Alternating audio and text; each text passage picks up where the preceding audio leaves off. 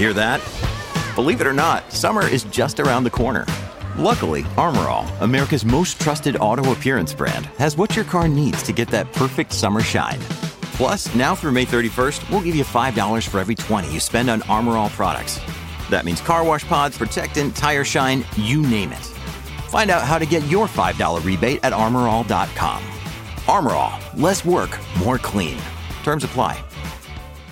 Being a parent can be really challenging. Child and Family Resource Network focuses on connecting pregnant parents and those with kids under the age of five with free support services to help them on their parenting journey. Everyone deserves someone they can turn to for help with parenting. Visit childandfamilyresourcenetwork.org today.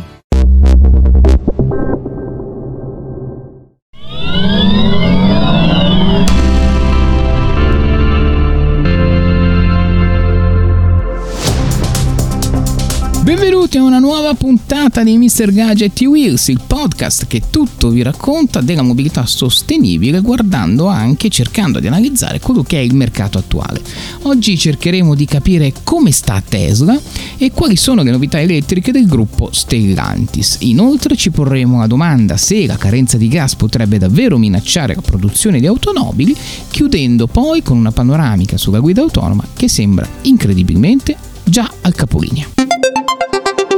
Dicevamo, come sta Tesla? Beh, da quello che comunica la stessa Benone. L'azienda infatti ha annunciato l'aumento della produzione del SUV Model Y presso lo stabilimento di Grünheide, vicino a Berlino in Germania. Sebbene la casa non abbia fornito una cifra precisa della sua produzione attuale di veicoli elettrici, ha però affermato di aver costruito 1000 auto a settimana durante l'estate e di puntare a produrne 5000 sempre a settimana nello stabilimento tedesco entro il primo trimestre del prossimo anno, in vista del suo obiettivo a lungo termine molto molto più sfidante di costruire 20 milioni di veicoli all'anno.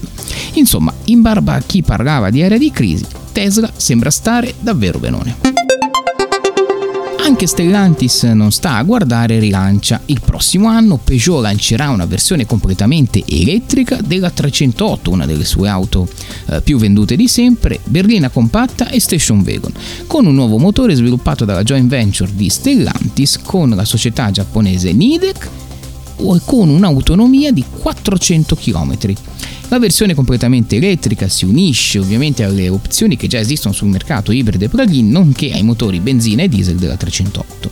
La Station Wagon sarà la prima elettrica pura di una casa automobilistica europea, mentre la sua sorellina Opel invece dovrebbe lanciare una versione completamente elettrica della Astra nel 2023. Ed ecco la domanda che tutti si pongono in questo momento. La carenza di gas, visto la situazione geopolitica che mh, permea tutta l'Europa oggi, potrebbe davvero minacciare la produzione di automobili? Per Audi la risposta è no. Il CEO dell'azienda, Markus Duismann, non prevede infatti interruzioni della produzione negli stabilimenti tedeschi della casa, nonostante la difficile situazione geopolitica e l'incombente carenza di energia. Duismann oltretutto ha affermato di non aspettarsi un crollo della fornitura di gas in Germania nonostante la forte dipendenza del paese dalle forniture della Russia. C'è da chiedersi se eh, siano eh, soltanto delle dichiarazioni di facciata o se sia proprio una convinzione del CEO dell'azienda tedesca che questo non andrà ad influire. Vedremo. La guida autonoma, dicevamo, le start-up hanno raccolto decine di miliardi di dollari negli ultimi anni sulla base di una promessa che è quella di sviluppare auto a guida autonoma, ma i dirigenti, gli esperti di questo settore affermano che potrebbero essere necessari sempre dei supervisori umani da remoto in modo permanente per aiutare i conducenti. Ma quindi qual è il problema? Semplice, realizzare automobili robotizzate che possano guidare in modo più sicuro delle persone è immensamente difficile, perché i vari software a guida autonoma semplicemente non hanno la capacità delle persone di prevedere e valutare rapidamente i rischi, specialmente quando si verificano incidenti imprevisti. Vaimo e Argo di Alphabet, che sono due start-up sostenute rispettivamente da Ford e da Volkswagen, non hanno commentato. General Motors intanto ha richiamato e aggiornato il software di suoi 80 veicoli a guida autonoma dopo che un incidente nel giugno scorso a San Francisco aveva causato due feriti.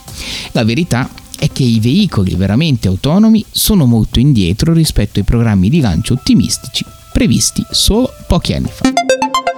E per questa puntata è tutto da Luca Talotta, un saluto e ci sentiamo alla prossima puntata, ma nel mentre continuate a seguirci sui nostri canali social e ovviamente sul sito mrgadget.tech. Alla prossima!